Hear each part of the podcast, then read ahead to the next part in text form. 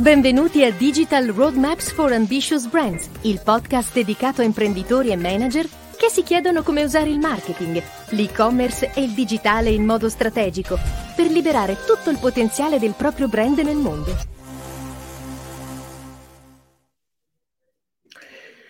Buongiorno, buongiorno a tutti. Benvenuti al nostro podcast settimanale. Sono Claudio Tonti, Head of Strategy del gruppo Websult e con me il co-host della trasmissione Nicola Bonora, Digital Strategist and Content Designer del gruppo. Buongiorno a tutti. Nicola, oggi l'argomento mm, è molto diretto perché è una domanda che ci è arrivata del, del, tra le altre da quelle che ci arrivano nella casella podcast website.it, LinkedIn piuttosto che altri canali. Però questa domanda ci è piaciuta perché è, è un, un, po' meno mm, sui nostri argomenti diretti, eh, ma eh, diciamo pensiamo attraverso i nostri argomenti di avere eh, quantomeno una tipologia di risposta. La domanda è, ma la sostenibilità, tutto il tema del eh, green, sostenibile, impatto sociale, non solo, che, non solo quello sul pianeta, ma anche sulla società e tutto quello che, che ne comporta, non sto qui adesso no, a tratteggiarlo, sapete benissimo. Fa vendere, beh, fa vendere di più, è un argomento di vendita. Questa è la domanda che, che ci è stata posta. Eh, Nicola, che ne pensi? Mm. A secco, eh, fa vendere, ovviamente non posso che rispondere, dipende. Eh, bisogna capire un po' da che angolo vogliamo, vogliamo prendere questo tipo di... prima come una provocazione, ovviamente. Se scaldiamo tutti gli aspetti etici che non stanno su questo, eh, su questo tavolo, le pieghe che dici tu Claudio su economico, sociale, ambientale, gli aspetti per cui la, la, la CSR, la, la, responsabilità sociale di impresa oggi è al centro.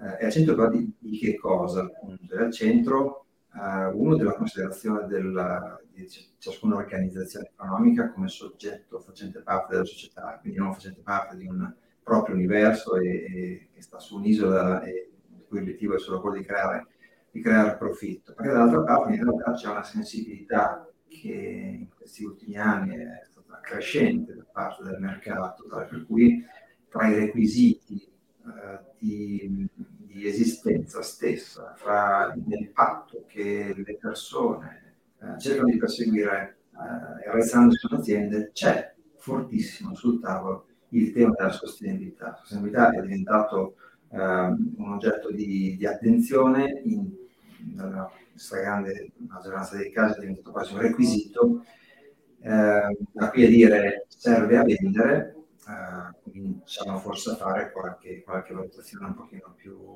eh, più approfondita, a partire da eh, è causa o effetto o è un prerequisito che cosa è la sostenibilità oggi per un'azienda, dal punto di di un'azienda sempre molto chiaro e, e, anche molto gentile come nella tua natura. Eh, io che sono un po' più tagliato con l'accetta, uh, mi viene da rispondere no, ma come provocazione, nel senso che eh, no, la sostenibilità non serve a vendere, tu cur così. Um, Nicola hai posto un tema che mi piace molto, è un requisito d'accesso, è un requisito d'accesso alla, comp- alla, alla competizione Mm? È un point of parity? Um, non lo so, non sono sicuro che oggi possa essere definito un point of parity. Um, diciamo che non è così uh, trasversalmente diffuso questo tema, su, a meno che non stiamo parlando magari di filiere, industrie specifiche dove è maggiormente diffuso. Eh, in generale, se parliamo in termini generali, non è così diffuso, perseguito, comunicato, uh, credo da poterlo definire un, un punto di parità, no? Uh, nel senso che se non ce l'ho non accedo neanche alla competizione. No, non credo. Credo che tutti noi possediamo cose, oggetti, servizi, beni che non hanno questa caratteristica intrinseca, eppure li abbiamo presi in considerazione, valutati e addirittura scelti, quindi eh, non solo presi in considerazione e, e valutati. Per cui la risposta sul point of parity, nel mio modestissimo parere, è no, non è un punto di parità. Beh, se non è un punto di parità, allora è un punto di differenza, è un point of difference. eh, è quella cosa che mi rende diverso dagli altri e che eh, date quattro possibili alternative di prodotto o servizio fa propendere per la mia. Ni. eh, o meglio, boh, come giustamente tu Dipende. seriamente risponderesti, no? Ecco, qui, uh, qui si inserisce un, un, grande tema che io chiamo il tema del medione, no? Uh, nel medione la risposta è no, o meglio, e no dal nostro punto di vista piccolo, parziale, infinitesimale, ma per quello che abbiamo potuto vedere su centinaia di clienti, centinaia di situazioni, decine di industrie diverse, non è che abbiamo visto che se quell'argomento viene portato al centro del palcoscenico, improvvisamente la mia marca, il mio prodotto, il mio tasso di conversione migliora in maniera sensibile. Mm? Non è che abbiamo degli elementi oggi che ci dicono, beh, abbiamo toccato, sperimentato effettivamente che se vado a solleticare quelle corde ho un cambiamento di comportamento rispetto a uno standard, rispetto a quello che c'era prima di sollevare questo tema. No? Ecco, questo io non lo vedo, non so se tu ma credo che sia d'accordo con me, ma non, non, non lo vediamo. Anche perché credo siamo comunque in un'area identitaria, siamo in un'area di brand, la misurazione, l'immediatezza della ricaduta delle iniziative che stanno in quell'area lì si respira anche tendenzialmente, mi verrebbe a dire, in altri periodi, eh, in altre lunghezze, in altri tempi, almeno nel medio termine, diciamo così, e di conseguenza sarebbe anche difficile accendere spegnere e dire conseguenza sé, ma sono d'accordo che a me sembra che sia diventato un elemento tendenzialmente sempre più comunicato per chi abbraccia delle, delle pratiche, forse un elemento in cui certi contesti soprattutto non avercelo, non adottare questo tipo di pratiche eh, mette veramente eh, in svantaggio rispetto, rispetto, rispetto, a chi lo fa, ma appunto non apparentemente sono d'accordo un delle valanghe che ti porta poi a conversione, così a vendite, a aumenti di volume. Ma, come ovviamente in ogni buona spy story che si rispetti, c'è un ma, no? C'è un, eh, altrimenti chiudiamo qui, 7 minuti e 48, abbiamo risolto la, la domanda. No? Eh, c'è un ma. Eh, il ma ehm, parte da un presupposto che forse abbiamo anche già tratteggiato qualche volta, ci sta molto a cuore, ed è eh, diciamo l'era digitale con delle sue caratteristiche specifiche emerse dopo l'era media tradizionale, eh, in cui eh, un messaggio per tutti eh, non funziona più, in cui, mm, per citare il solito Marshall McLuhan, no, essendo il mezzo, il messaggio, la stessa cosa sostanzialmente, ehm, ed essendo il mondo digitale eh, pervaso di n tipologie di mezzi con caratteristiche estremamente molto diverse tra di loro, alcuni di superficie, altri di approfondimento, altri di relazione, altri ancora di ricerca, di esplorazione, alcuni di desiderio, alcuni di acquisto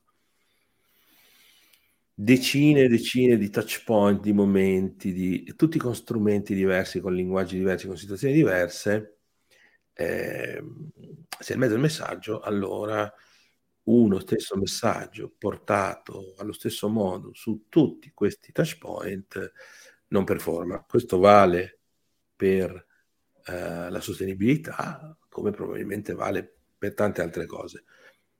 Poi ci sono cose che sono, come dire, eh, feature di prodotto, no? Eh, lava più bianco che più bianco non si può, dico. Tanto per dire che, eh, meno male, se una feature di prodotto in qualche modo la devo esprimere sempre, è quello che fa, no? Quindi me la ritroverò in forme diverse, ma più o meno me la ritroverò. Ci sono alcuni mm, elementi comunicativi, alcune feature, alcune caratteristiche come il tema della sostenibilità, ma anche altri, ehm, che calzano solo in alcuni casi. Mm? Mi viene da dire che ehm, sono ehm, uno strumento per vendere di più, perché la domanda è fa vendere di più questa cosa, solo in alcuni casi. E sono completamente inutile in tutti gli altri. Come buona parte delle caratteristiche di un prodotto, di un messaggio, di una strategia di comunicazione, teoricamente come buona parte delle caratteristiche di qualunque cosa. Alcune sono più sensibili, alcune sono meno sensibili a questo aspetto. Quella sensibilità la, la classificherei tra quelle estremamente sensibili. Anche questo per via di un'esperienza diretta, no? di cose che ci è capitato di vedere in, in alcune industrie, in alcune situazioni. Eh, prova a spiegarmi, no? Um, le motivazioni d'acquisto di un prodotto o servizio sono N, sono gli asset che, che, che, l'azienda, il brand ha per cercare di convincere qualcuno a comprare il proprio prodotto o servizio. No? Cioè, queste cinque cose me le gioco. Eh, a volte c'è dentro il prezzo, a volte c'è il prodotto, a volte c'è il design, altre volte c'è la, la solidità, la robustezza, la garanzia, l'affidabilità, non lo so, mi, milioni, diverse tipologie di cose. E, ehm, la sostenibilità è una di queste. Mm? Abbiamo detto che non è un punto d'accesso, quindi ci potrebbe anche non essere, che la competizione ce la possiamo fare lo stesso, ma se c'è, portarla in primo piano sul palcoscenico non è che produca, tranne casi specifici, mi ripeto, non è che produca effetti così visibili. Perché? Perché c'è, un, c'è, questo aspetto di fondo. Mm, ciò che muove le persone è diversificato. Lo è sempre stato. Ma gli strumenti di comunicazione non permettevano di fare messaggi personalizzati, mirati per ciascuno. E quindi bisognava scegliere quella caratteristica più importante delle altre, che era quella da comunicare a tutti, no? la unique selling proposition. Mm. Allora, lava più bianco, più bianco non si può, e, e dillo tante volte, tanto hai uno spot di 15 secondi in tv, hai una pagina su una rivista cartacea, più di questo cosa puoi fare? Inutile che lì mi metto a spiegare, a raccontare anche che quello spazio lì, che, quel detersivo lo produciamo nel rispetto dell'ambiente, non so cosa, adesso forse il detersivo era... Eh, vabbè, anche se ci sono dei detersivi, Winnie ad esempio, una bellissima che esiste, no? eh, forse il detersivo non è esattamente l'esempio giusto, ma devo scegliere una cosa e metterla di fatto davanti. No? Nell'era digitale posso essere molto più sofisticato di così e posso andare a dire la cosa giusta alla persona giusta. Quella persona che sicuramente c'è dentro i nostri target, cluster, chiamiamoli come vogliamo, per cui quella leva valoriale è un point of difference è un punto di differenza. Che ci sia, io credo Nicola, non ne abbiamo dubbio, no? Quella persona. Forse addirittura che c'è una porzione in ciascuna persona con diverse sostenibilità. La metterei quasi una, come una componente di sensibilità che sta crescendo un po' in, in movimento. Tanti, cioè. In movimento, c'è una componente in ciascuno, ma per alcuni oggi, adesso, in questo momento, è talmente rilevante da essere motivazionale nella scelta. Per altri è presente, ma non è così forte da motivare la scelta. Mm? A volte, Claudio, scusa se ti interrompo, ah, può essere motivante per evitare di rinunciare, nel senso che eh, ci sono, c'è, c'è, la situazione opposta in cui, mh, avendoti scelto, potrai smettere di fare Pain. Quindi eh, a, volte è gain, eh, no? Eh, beh, però insomma, io se compro questo prodotto, io sono una persona che compra solo cose sostenibili.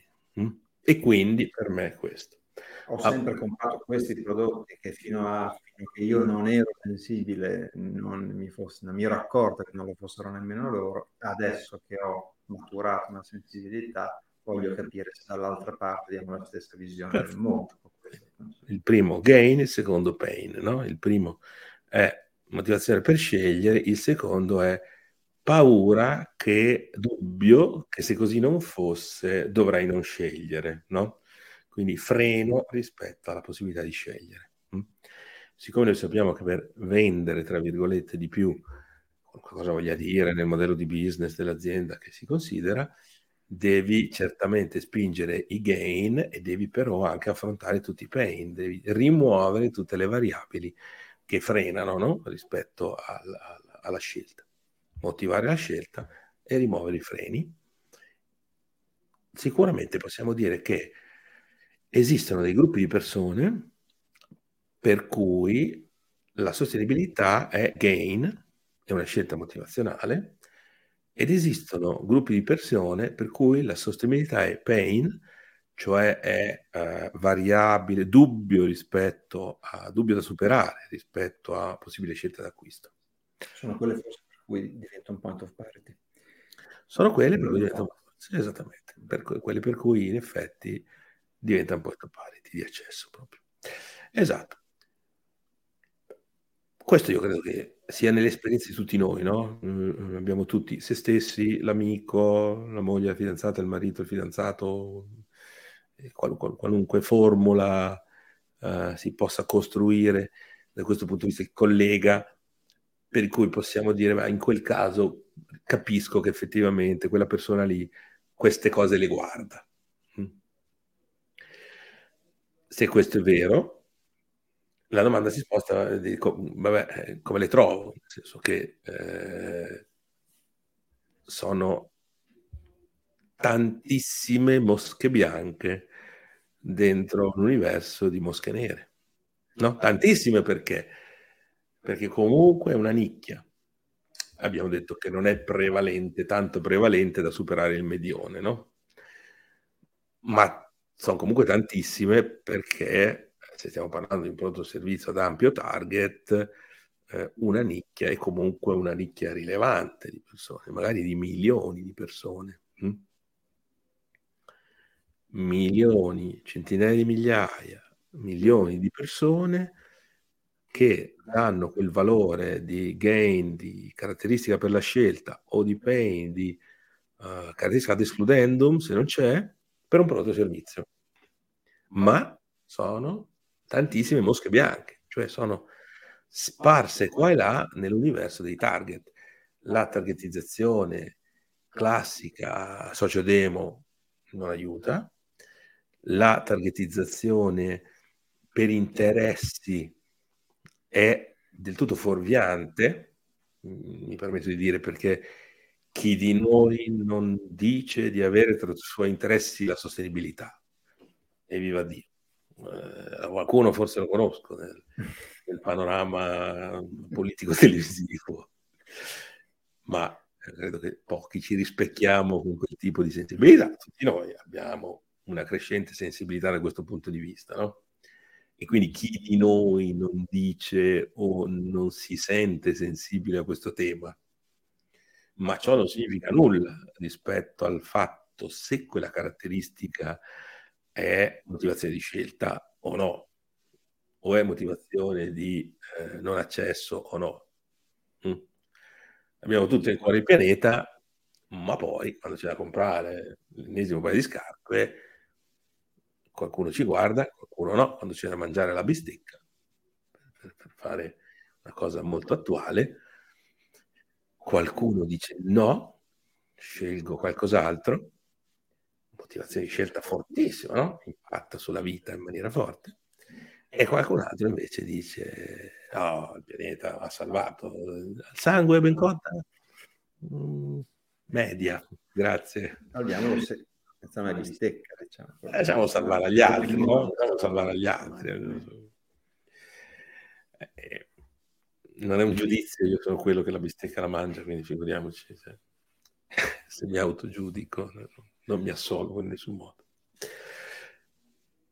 È, Quindi, è un metaclass, vogliamo chiamarlo, allora, forse che possiamo dividere un po' in due macro valutazioni anche no? questo, questo, tipo di, chiamiamolo di metaclassificazione. Uno è appunto le persone per cui quello sia un presupposto, l'altro è forse persone in cui forse possiamo riconoscerci un po' tutti quelli meno radicalizzati in cui ci guardiamo, quantomeno stiamo attenti ed è uno degli elementi che in una percentuale concorre al nostro gesto di acquisto. Questi sono i due, due, due primi grossi discrimini, forse per i primi, un pochino più per i quali è un presupposto di scelta, eh, sono toccati a livello globale di tutte le nostre, nostre di decisione, quella del prodotto, quella del processo, quella del, del posizionamento valoriale dell'azienda, forse per gli altri diciamo che possono toccare anche elementi differenti, per qualcuno può essere un nice to have, per qualcuno può essere un determinati eccetera, ma qui c'è la possibilità di scegliere. Nel senso, ne ho 4, ne ho 5 di scelte certo. a parità di tutto, eh, mi indirizzo verso quello che, che penso che fosse un po'. Bene. 13 minuti dopo, da no, siamo passati a sì per un metacluster, gruppo di mosche bianche, super nicchia, target, chiamiamolo come vogliamo, come vogliamo, di persone per cui questa cosa è motivazionale, non un interesse generico. Quindi profilazione sociodemo non funziona, profilazione per interessi, che, che, è quella che ha mosso il mondo fino a 5 minuti fa, tutto, tutt'oggi è la principale clusterizzazione che viene fatta, non funziona. Mm. Ci sono altri settori dove questa cosa non funziona, magari ne parleremo, uno di questi per esempio il mondo del design lusso, dove la classificazione per interessi, tutti, a tutti piace il lusso, ma non tutti banalmente possono accederne. Eh, ma torniamo sulla sostenibilità.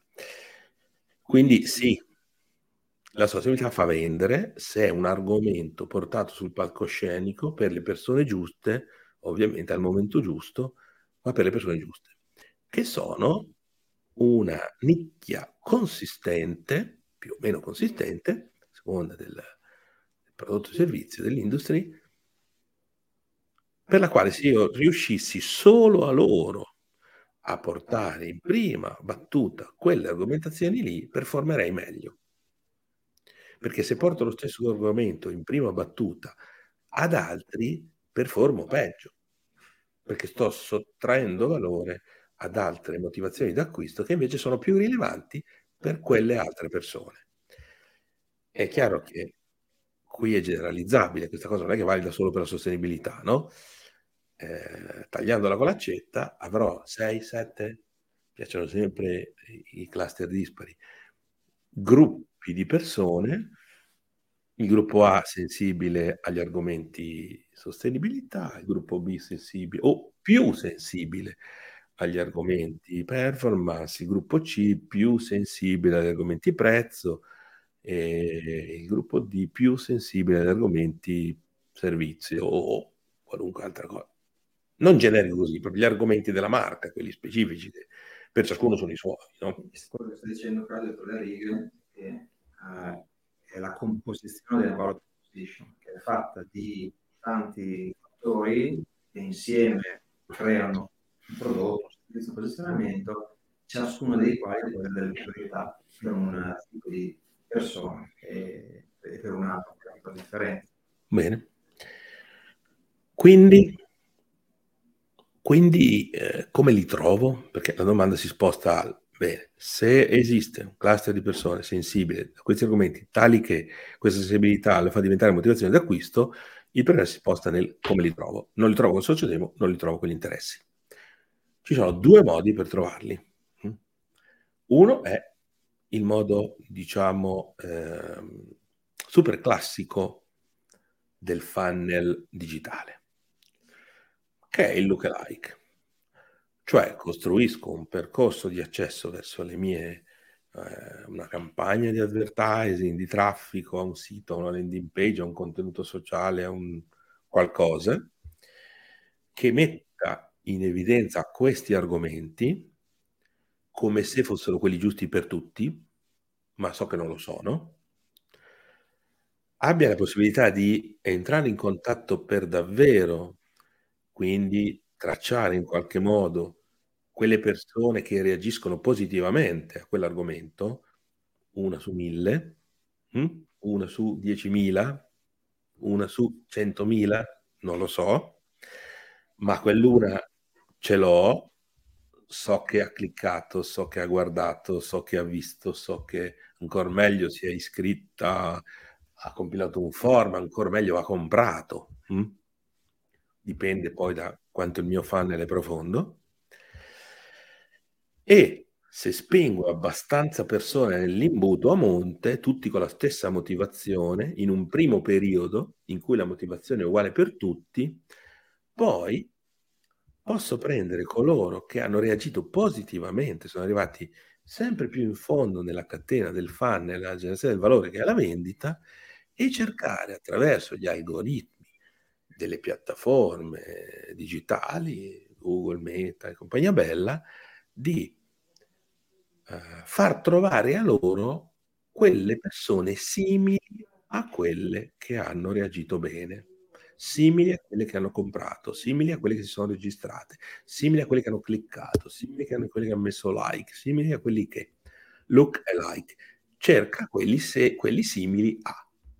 E quindi in un processo di raffina- raffinamento progressivo, comincio largo, scelgo un tema, guardo chi finalmente arriva a compiere un'azione rilevante e poi, grazie a queste informazioni, riesco a migliorare la mia targetizzazione a monte, che a quel punto non è più per interessi.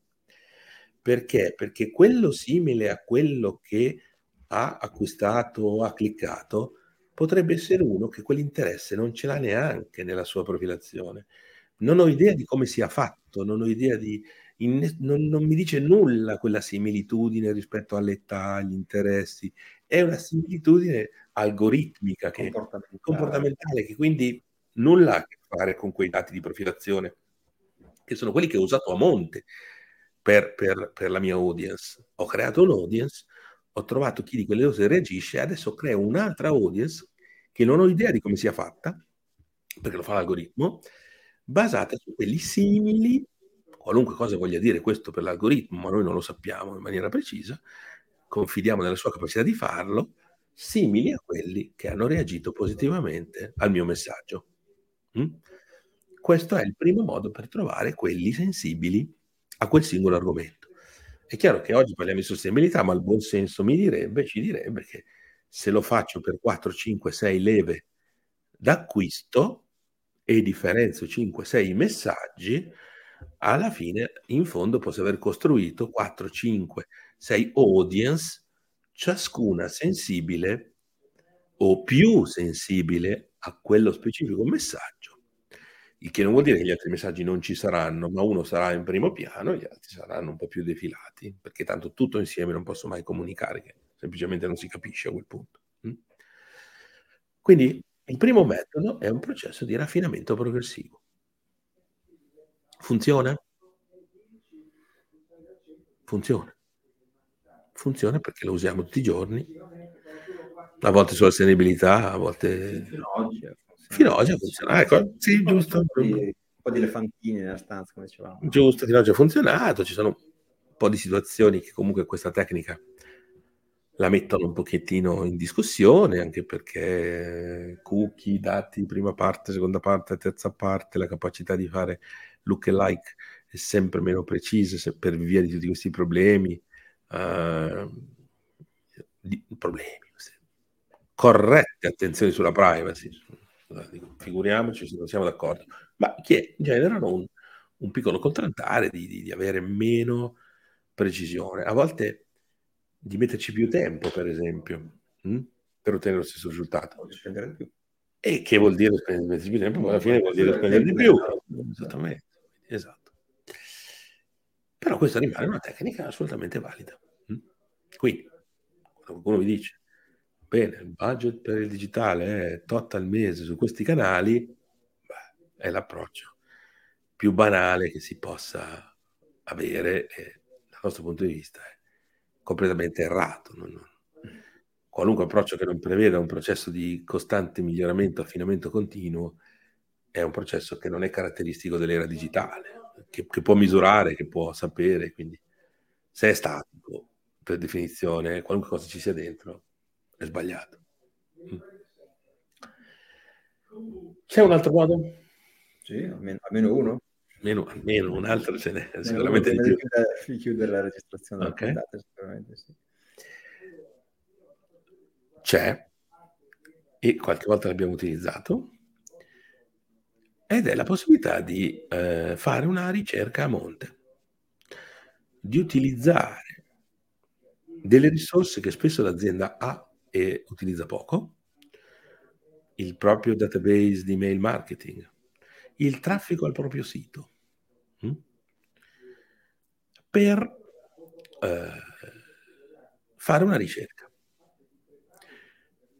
per fare nella pratica un questionario domandare cose, un set di domande opportunamente studiato, pensato, ragionato, con tutto un know-how che serve per farlo, teso a comprendere quali sono le leve motivazionali d'acquisto, quali sono i pain, le motivazioni per le quali potrei decidere di scartarti nella, nella rosa d'accesso alla, alla competizione, no? Qual è il profilo, l'atteggiamento psicologico, quello valoriale, la profilazione socio-demo, hm? che ovviamente è quella di interessi,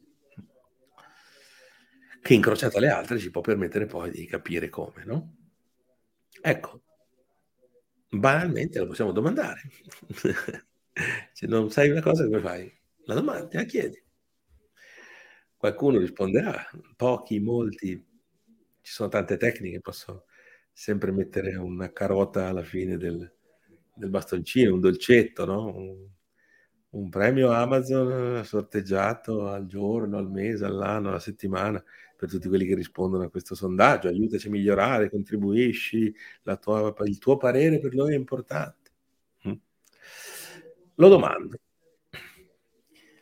Beh, però domandarlo non basta, nel senso che, o meglio, se ci fermiamo qui di nuovo usiamo tecniche del mondo vecchio nel mondo nuovo se lo domandiamo, verificato casi alla mano, la risposta se la sostenibilità fa vendere o no, nel medione delle industrie, eccetera, eccetera, sarà no.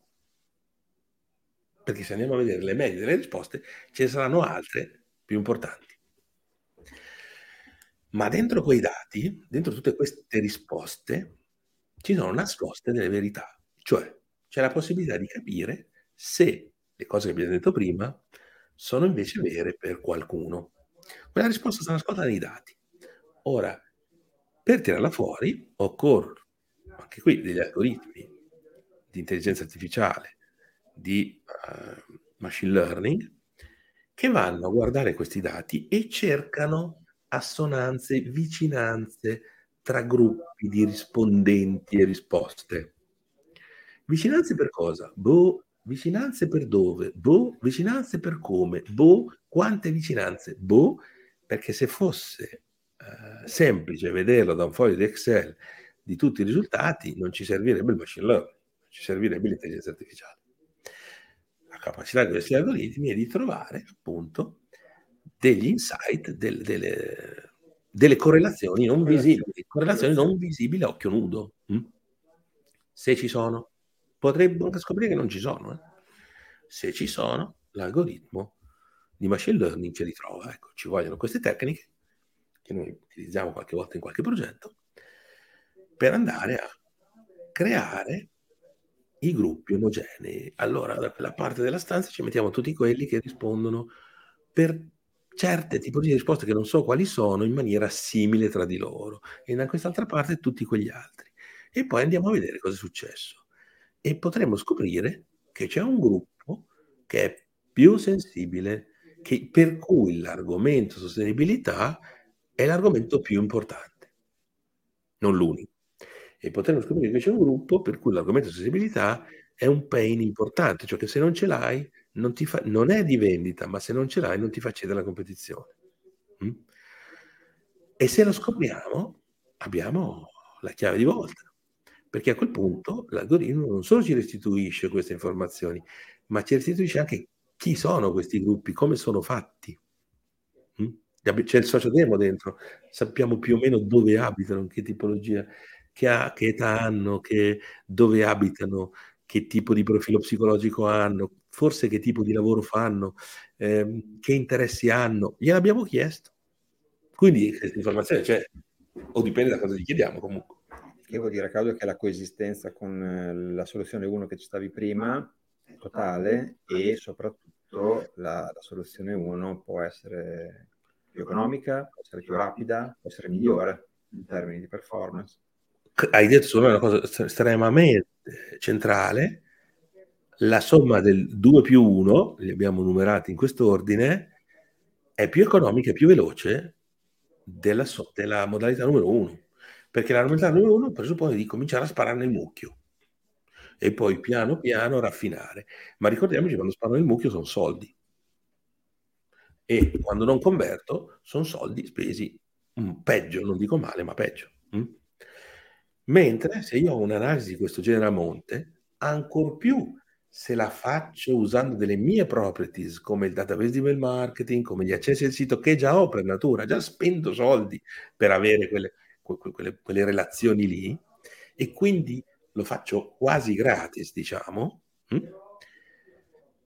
riesco a partire non da sette macromondi giganteschi per affinarli, ma da sette, cinque, quelli che verranno fuori o che si devono affrontare, mondi molto più definiti e quindi il tempo per arrivare alla progressivo affinamento si comprime in maniera drastica parto già con le informazioni giuste e con, con sapere che cosa dire a chi dal giorno 1, mentre prima dico quella cosa a tutti per riuscire a capire a chi al giorno n. Ciò non toglie che quando poi sono partito, il metodo numero uno del lookalike è sanissimo continuare a farlo nel tempo per migliorare, migliorare, migliorare sempre di più mia, e anche monitorare degli spostamenti nel tempo di questa cosa, perché chiaramente una ricerca la faccio oggi, nel tempo sappiamo che le cose tendono a cambiare anche rapidamente. Bene, quindi partiamo da un no. Partiamo da un no. Siamo arrivati a un ni e alla fine siamo arrivati a un sì se l'approcciamo con l'anima digitale, cioè sì per le persone giuste, al momento giusto, col messaggio giusto. Sembra difficile, non lo è. Sembra costoso, in realtà si risparmia sembra, eh, come dire, sto cercando le parole giuste, ma sembra sofisticato, in realtà non lo è. Si è sempre fatto nel marketing, solo che lo si faceva con degli strumenti di quell'epoca lì. Oggi ce li abbiamo gli strumenti dell'intelligenza artificiale, del machine learning, degli algoritmi se non fanno parte della nostra strategia digitale, Houston abbiamo un problema, no?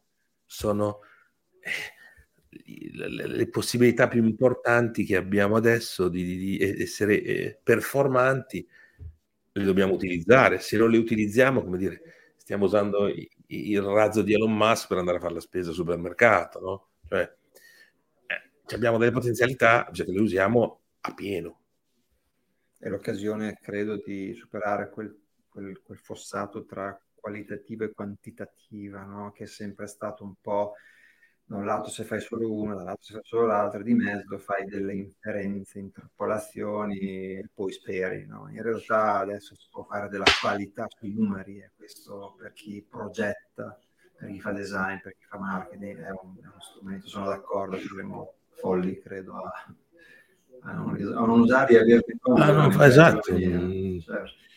a, a, a, pensare che siano un, un, costo e non un vantaggio per cui direi eh, per non aggiungere altre banalità le tante che io per primo ho detto eh, diciamo che la nostra interpretazione e risposta a questa domanda la sostenibilità fa vendere la risposta è assolutamente sì se ho un metodo per andare a dire la cosa giusta alla persona giusta e quindi mettere sul palcoscenico come valore più importante tra i tanti che posso avere la sostenibilità solo per quelle persone lì. Il metodo c'è, ve l'abbiamo sommariamente raccontato, per cui perché non provare a perseguirlo quando magari l'azienda poi si impegna pure tanto per motivazioni che non sono solo economiche sul tema sostenibilità, magari fa investimenti, fa cose, fa ricerca, eccetera, e allora cerchiamo di usarla anche come leva del marketing che, uh, come dire, male che vada, mh, mm, darà una motivazione in più a continuare a investire in questa direzione, che è una cosa sana per tutti noi, per il pianeta e per l'azienda stessa. No? Bene che vada, invece, ci dimostrerà che è anche un argomento di vendita e quindi sosten- sosten- e che la sostenibilità è sostenibile. Per l'azienda. Per l'azienda. Non è solo sostenibile per il pianeta, ma anche per l'azienda. Che, non sia un costo. Mi sembrerebbe un grande risultato. Bene, ringraziamo tutti di averci ascoltato fino a qua. Nicola, grazie a te a del te. contributo. E alla prossima puntata in cui parleremo di, non lo so, perché come sempre con Nicola decidiamo strada facendo, anche a seconda di quello che il nostro lavoro quotidiano ci, ci, porta davanti agli occhi. Mm? A presto. Se sei arrivato alla fine, lasciaci pure i tuoi commenti e suggerimenti. Iscriviti al canale se vuoi continuare ad ascoltarci. Digital Roadmaps for Ambitious Brands, il podcast dedicato a imprenditori e manager che si chiedono come usare il marketing, l'e-commerce e il digitale in modo strategico per liberare tutto il potenziale del proprio brand nel mondo.